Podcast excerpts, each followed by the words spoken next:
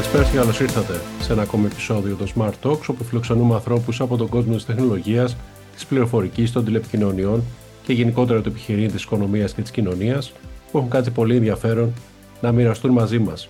Είμαι ο Χρήστος Κοσακά και σήμερα έχω τη χαρά να φιλοξενώ τον κύριο Χάρη Λαλάτσι, Market Analyst και Founder της Ierax Analytics, με τον οποίο θα συζητήσουμε για τις έρευνες αγοράς, τη σημασία τους, τη χρήση νέων τεχνολογιών από το συγκεκριμένο τομέα το data storytelling, τα ζητήματα ηθικής και το μέλλον, το τι έρχεται. Κύριε Λαράτση, καλησπέρα. Σας ευχαριστώ πολύ που είστε εδώ στα Smart Talks. Καλησπέρα, Χρήστο. Εγώ ευχαριστώ για την πρόσκληση. Νομίζω καλύτερα να μιλάμε στον ελληνικό, έτσι, πιο άνετα, θεωρώ. Ό,τι θέλεις, Χάρη. Όπως θέλει πας, κανένα πρόβλημα.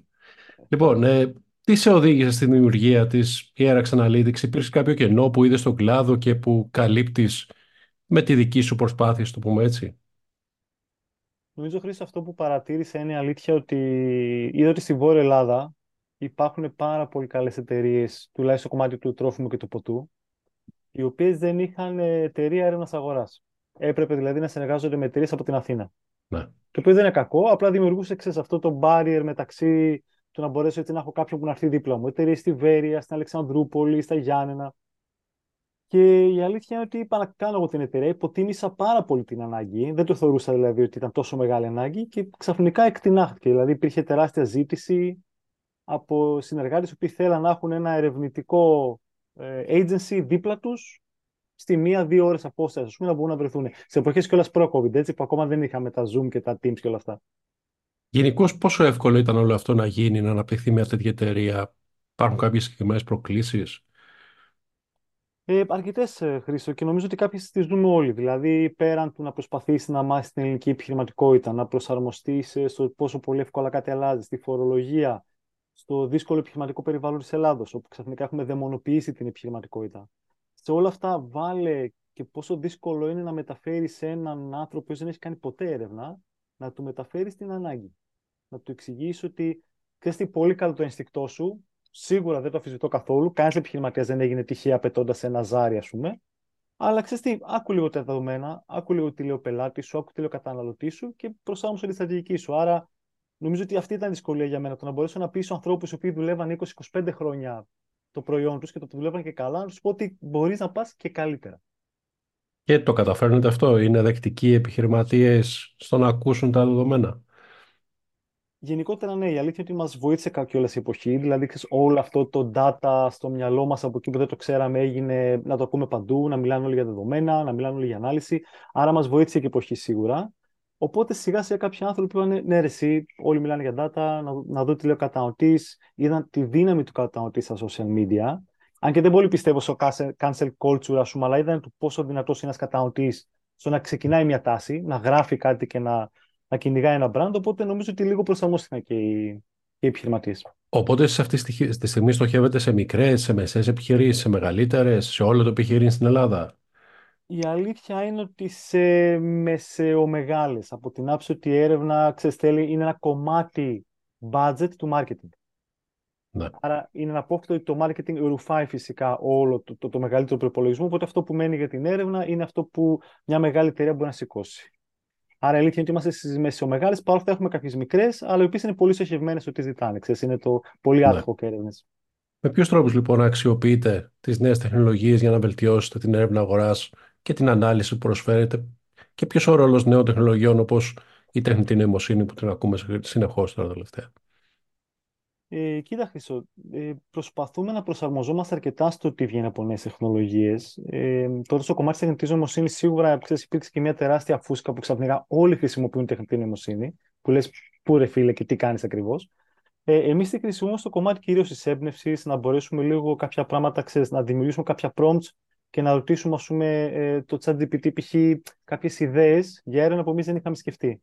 Και πώς κάνω κάποιες ερωτήσεις να σου δώσει δηλαδή έμπνευση, να δημιουργήσει κάτι παραπάνω. Αλλά ως εκεί, γιατί και ο όγκος της πληροφορίας μας δεν είναι τόσο μεγάλος, γιατί δουλεύουν πάρα πολύ σε πρωτογενή έρευνα. Και ο δεύτερος και σημαντικότερος λόγος, Χρήστο, είναι ότι εμάς το δικό μας mission είναι η αποκωδικοποίηση του κατανοητή. Άρα είναι η κατανόηση της ανθρώπινης κατανοητική συμπεριφοράς. Και εκεί η μηχανή δεν μπορεί ακόμα να καταλάβει. Και σου λέω ένα πολύ παράδειγμα. Πες ότι π.χ. εσύ αγοράζεις μια μουστάρδα γιατί ήταν η αγαπημένη της γιαγιά σου. αυτό το συναισθηματικό connection που έχεις με αυτή τη μουστάρδα δεν μπορεί να το καταλάβει μια μηχανή. Ούτε πιο φθηνή μουστάρδα είναι, ούτε πιο γευστική είναι, ούτε πιο εύκολο να βρεις είναι. Αλλά επειδή αγαπούσες τη γιαγιά σου, συνεχίζεις να αγοράζεις αυτή τη μουστάρδα. Άρα για να το καταλάβεις αυτό, μια μηχανή δεν θα μπορέσει εύκολα να το πιάσει και να μπορέσει να δημιουργήσει συνθήκες για να διαφημίσει σωστά. Δεν θα καταλάβει τη σύνδεση. Οπότε δεν αντιμετωπίζετε και άμεσα τον κίνδυνο να αντικατασταθείτε, ας το πούμε έτσι, από την AI. Δεν θα μπορεί κάποιος να βάλει τα δεδομένα και να πάρει το αποτέλεσμα που θα έπαιρνε να έρθει σε εσάς. Ακριβώς, ακριβώς. Είναι, είναι αυτό το, το, το, το connection, ότι ξέρεις τι έχω τα δεδομένα, η μηχανή μπορεί να στα αναλύσει σε απίστευτες ταχύτητες. OK, okay, μετά τι, κάνω με αυτά, τι σημαίνουν αυτά τα δεδομένα. Έχουμε και τον όρο data storytelling που έρχεται τώρα και περισσότερο στο προσκήνιο. Πώς εσείς μετατρέπετε σύνθετα δεδομένα σε ιστορίες για τους πελάτες σας και ποια τα οφέλη από αυτή τη διαδικασία που θα δει ο επιχειρηματίας; Ε, κολλάει πάρα πολύ ωραία, νομίζω, Χρήστο, τώρα το data storytelling, γιατί εγώ, αν με ρωτούσες, σου έλεγα ότι εκεί είναι η ουσία αυτή τη στιγμή και η αξία. Γιατί μιλάς σε ανθρώπους πολύ συχνά, οι επιχειρηματίες, οι οποίοι είναι πολύ καλοί στο να κάνουν κάτι. Π.χ. εγώ ξέρω να κάνω γιαούρτια. Εγώ ξέρω να φτιάχνω μαρμελάδα. Εγώ ξέρω να κάνω σοκολάτε. Είμαι, είμαι ειδικός ειδικής σε αυτό το κομμάτι. Μπισκότα. Πώς μπορείς να μου εξηγήσεις σε κάποια δεδομένα, στη δικιά μου γλώσσα, ούτως ώστε εγώ να τα καταλάβω. Γιατί όσο πιο technical γίνεσαι, τόσο πιο πολύ δεν σε καταλαβαίνει ο επιχειρηματίας. Άρα πρέπει με τον data storytelling να κάνεις μια ιστορία μέσα από πραγματικές και αληθινές συνθήκες, όπως αυτό που σου είπα με την μουστάρδα, ούτως ώστε να μπορέσει ο επιχειρηματίας να καταλάβει Α, αυτό σημαίνουν τα δεδομένα, άρα αυτό μάλλον πρέπει να κάνω, άρα αυτή είναι η επόμενη κίνηση. Είναι η απλοποίηση, εγώ θα έλεγα, και το, το να μπορέσεις να φέρεις τα δεδομένα σε μια μορφή που θα τα καταλάβει ο δέκτης. Όχι τα καταλαβαίνει ο data analyst, αυτό είναι εύκολο. Ναι. Άρα είναι μια μετάφραση. Στην εποχή λοιπόν του ψηφιακού μετασχηματισμού, τι περιμένει ο καταναλωτής από όλα αυτά τα brands και πώς θα διαμορφωθεί το εμπόριο και το marketing αν θέλεις στο άμεσο μέλλον; Νομίζω ότι αυτό που περιμένουν όλοι και ίσως το πιο, το πιο άμεσο μπορεί να γίνει θεωρώ ότι είναι να φύγουν πάρα πολλά hassles, πάρα πολλά εμπόδια. Νομίζω ότι ο καταναλωτής αυτή τη στιγμή θέλει να είναι η διαδικασία αγοράς όσο πιο απλή γίνεται. Δηλαδή ε, είδα το προϊόν, μπορώ να το πάρω να μου έρθει απευθείας. Άρα θεωρώ ότι το να μπορέσουμε να το κάνουμε αυτή τη διαδικασία όσο πιο απλή και γρήγορη νομίζω ότι αυτό θα, θα ικανοποιήσει πάρα πολύ τον καταναλωτή, ειδικά σε μια εποχή χρήση που ζούμε που ο χρόνος είναι το σημαντικότερο πράγμα. Εάν πρέπει εγώ να μπω σε ένα e-shop και να, κάνω, να δώσω τα στοιχεία μου και να υπάρχει ένα email επιβεβαίωσης και να έρθει μετά να πω σε ένα UX και να μην ανοίγει καλά η σελίδα και να πρέπει να μην μου λέει τα, τα κόστη μεταφορά, να μου τα βγάλει στο τέλος. Ε, καταλαβαίνεις ότι όλη αυτή η διαδικασία με κάνει εμένα να αφήσω το καλάθι και να φύγω. Αλλά όσο πιο απλό είναι να μπω στο e-shop, να ψωνίσω κάτι και απευθείας να έρθει, να έχει διατηρήσει τα στοιχεία μου, να τα πάρει από κάποιο Google, ας πούμε, κτλ., τόσο πιο εύκολο για μένα να αγοράσω. Άρα νομίζω ότι η, η, η αρχή είναι να μην υπάρχουν εμπόδια στη διαδικασία αγοράς. Γενικότερα από όλες αυτές τις έρευνες που κάνετε, ποια εικόνα που σας δίνει το ελληνικό επιχειρήν αυτή τη στιγμή; Σε τι σημείο βρίσκεται, σε τι φάση, τι χρειάζεται περισσότερο ίσως για να αναπτυχθεί. Από ό,τι βλέπουμε εμείς, γενικά το ελληνικό επιχειρήν είναι σε καλή κατάσταση. Δηλαδή, ο καταναλωτής ψάχνει, αγοράζει, έχουμε τιμές για όλα τα γούστα, έχουμε γεύσεις για όλα τα γούστα. Δηλαδή δεν είναι τόσο άσχημη εικόνα όσο ακούγεται, που το καταλαβαίνω και το γιατί. Απλά ο καταναλωτής και καλά κάνει, όσο περισσότερη πληροφορία έχει, τόσο πιο ενημερωμένος, ενημερωμένη θέλει να είναι. Άρα, από εκεί που είχαμε πάρα πολλές impulse αγορές, δηλαδή είδα αυτό θα το πάρω, είδα εκείνο θα το πάρω, πλέον ο καταναλωτής έχει, έχει μεταλλαχθεί σε ένα ε, άτομο το οποίο θα ψάξει αρκετά κάτι. Άρα, τα brands αυτό που οφείλουν να κάνουν και πρέπει να κάνουν είναι να βοηθάνε σε αυτό το ταξίδι. Δηλαδή να δίνουν όλη την πληροφορία που μπορώ εγώ να μαζέψω για να κάνουν τελική αγορά όσο πιο εύκολα γίνεται. Και νομίζω ότι αυτή είναι η βασικότερη τάση. Αυτό είναι που λείπει. Ότι καμιά φορά οι εταιρείες, τα brands κοιτάνε πάρα πολύ το, την εικόνα και δεν δίνουν την πληροφορία που θέλει ο καταναλωτής από κάτω για να πάρει ένα informed decision που λέμε. Ότι ξέρεις τι, πάω στο σούπερ και θέλω αυτά τα 15 πράγματα. Τα έχω δει, τα έχω ψάξει, τα εμπιστεύομαι και τα αποκτώ να βάλουμε λίγο και το θέμα της ηθικής στη συζήτηση. Ποιος είναι ο ρόλος της στην έρευνα αγοράς και πώς αντιμετωπίζεις το συγκεκριμένο ζήτημα η δική σας εταιρεία; Ε, νομίζω ότι η ηθική, τώρα ανοίγει μεγάλο θέμα συζήτηση. Εγώ νομίζω ότι η ηθική, Χρήστο, αφορά το κομμάτι της συνένεσης για μας. Δηλαδή, το ότι εγώ συνενώ να πάρω μέρος σε μια έρευνα, να σου δώσω τα στοιχεία μου και εσύ να τα χρησιμοποιήσεις για να στοχεύσεις καλύτερα εμένα. Μετά τώρα στην ηθική που νομίζω ότι εκεί ανοίγει το κομμάτι του marketing πολύ περισσότερο. Ε, κατά πόσο είναι ηθικό λοιπόν να χρησιμοποιώ εγώ στοιχεία της προσωπικότητάς σου για να σε κάνω εν μέρη να αγοράζεις προϊόντα τα οποία μπορεί να μην αγόραζες; Ή να δώσεις ελάχιστα παραπάνω χρήματα για να πάρεις ένα πιο ακριβό προϊόν, ενώ θα σου έκανε και το πιο φτηνό; Δηλαδή, το να μπορέσω εγώ να σε πείσω να πάρεις ένα πιο ακριβό αυτοκίνητο, χρησιμοποιώντας ε, κόλπα του marketing, το, το λέω πολύ γενικά, για να, για να σου δώσω αυτό το added value, είναι τελικά ηθικό ή ανήθικο από μέρους μου; Σου δίνω τελικά μια αξία που έψαχνες ή πατάω σε κάποια ανάγκη σου και συναισθηματική σου έτσι ε, αδυναμία για να σε κάνω να πάρεις κάτι πιο ακριβό; Οπότε νομίζω ότι έχει να κάνει με το, με το κομμάτι του να αποδεχόμαστε ότι το marketing αναγκαστικά προσπαθεί να μας κάνει να πάρουμε πράγματα. Στην κόρμορφη του, έτσι, στον πυρήνα του. Εσύ σήμερα πώς πραγματοποιείτε αυτές τις έρευνες, γίνεται τηλεφωνικά, μέσω ίντερνετ, μέσω κάποιου poll και γενικώς είναι δεκτικοί αυτοί που προσεγγίζετε για να πάρουν μέρος σε αυτές τις έρευνες; Ε, εμείς χρησιμοποιούμε όλα τα, τα κανάλια, έτσι, και διαδικτυακά και έχουμε δικό μας πάνελ και τηλεφωνικά, ακόμα και face to face.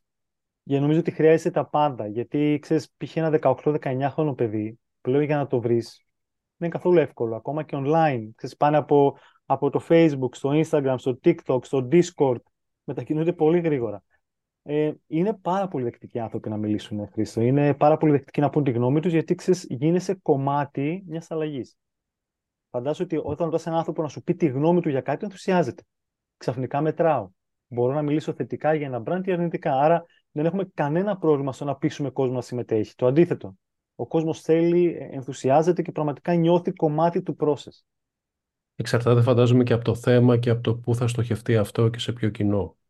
Ε, σίγουρα, εντάξει. Όταν μιλάμε κυρίως στο food and beverage, σοκολάτες, κρουασάν, τυρόπιτες, τα λοιπά, να είναι, τα θέματα μας είναι σχετικά εύκολα, αλλά γενικά ο κόσμος θέλει να λέει τη γνώμη του και νομίζω ότι αυτό είναι το, το, η μεγαλύτερη δύναμη μας ήρθε από τα social media είναι αυτή.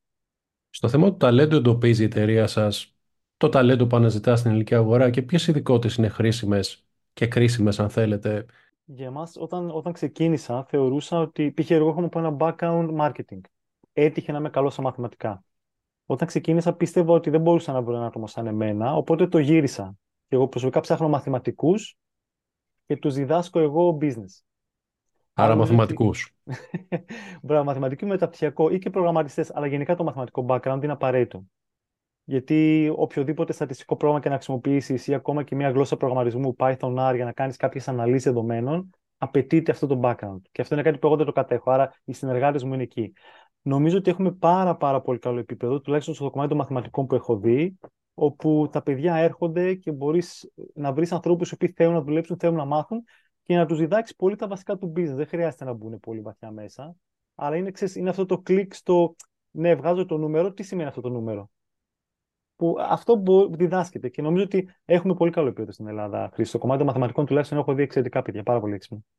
Οι οποίοι δραστηριοποιούνται μετά και σαν ως data analyst που λέμε, που Ακριβώς. Ακριβώς. Ναι. Και, και υπάρχουν και ευκαιρίες. Δηλαδή, εμείς είμαστε ένα κομμάτι. Υπάρχουν και άλλες εταιρείες στην Ελλάδα, οι οποίες ασχολούνται πάρα πολύ με ανάλυση δεδομένων. Οπότε έχω, έχουν φύγει παιδιά από μένα μετά, μετά από δύο-τρία χρόνια που νομίζω ότι δεν είναι παράλογο να αλλάζει agency και έχουν πάει σε άλλες εταιρείες. Είτε δουλεύουν σε branch ως data και sales analyst, είτε έχουν πάει σε άλλες εταιρείες ε, data analytics, οι οποίες μπορούν να κάνουν πολύ πιο ε, πράγματα όπως AI analytics, machine learning κτλ. Οπότε είναι πολύ ωραίο το funnel όπου τα παιδιά μπορούν να εξελιχθούν από το μαθηματικό background. Πώς θα εξελιχθεί το μέλλον της έρευνας αγοράς και ποια είναι η δική σας στρατηγική σε αυτό, Νομίζω ότι όλα θα γίνουν λίγο πιο γρήγορα. Και όσο πιο γρήγορα γίνουν τα πράγματα, τόσο πιο πολύ πιέζεσαι να, να, να προσαρμοστείς εσύ. Θεωρώ ότι όχι ακόμα, αλλά σε πολλά χρόνια από τώρα μπορεί ξαφνικά η ανάλυση να είναι ένα κουμπί. Πατάω ένα κουμπί και βγαίνουν όλα τα δεδομένα. Ό,τι έκαναν όλα τα σούπερ μάρκετ μου σε όλη την Ελλάδα, σε κάθε προϊόν χωρισμένα. Οπότε η προσαρμογή είναι να μπορούμε αυτό που κάνουμε και εμείς τώρα, να καταλαβαίνουμε γρήγορα τι λένε τα δεδομένα και να μην χάνουμε χρόνο. Γιατί υπάρχει πάρα πολύ data noise. Υπάρχει πάρα πολύ υπερβολική ε, συγκέντρωση δεδομένων και επειδή έχουμε αγχωθεί και είμαστε ξέρεις, σε αυτό το. Μπορούμε να μελετάμε πλέον σχεδόν οτιδήποτε μετριέται, πιστεύουμε ότι όλα είναι σημαντικά. Και μαζεύουμε δεδομένα, τα πετάμε σε ένα σιλό, ας πούμε, σαν να είναι σιτάρι, και ξέρεις, προσπαθούμε να βρούμε κάποιες σχετήσει που μπορεί να μην υπάρχουν. Άρα, πιστεύω ότι το βασικό κομμάτι για να είσαι πάντα πάνω στα τρένα στο κομμάτι της ανάλυσης είναι να μπορείς να διαβάσεις τα δεδομένα γρήγορα και να μπορείς να μεταφέρεις απλά. Με, αν μπορείς με μια διαφάνεια να εξηγήσεις ε, μια, μια τεράστια ανάλυση, εγώ πιστεύω ότι δύσκολα να μείνεις χωρίς δουλειά, όπως και να αλλάξεις το μέλλον ε, ε το AI, οτιδήποτε και να αλλάξεις. Τα δεδομένα είναι, είναι ο νέος χρυσό, όπως συνηθίζουμε να λέμε. Εδώ και αρκετά χρόνια.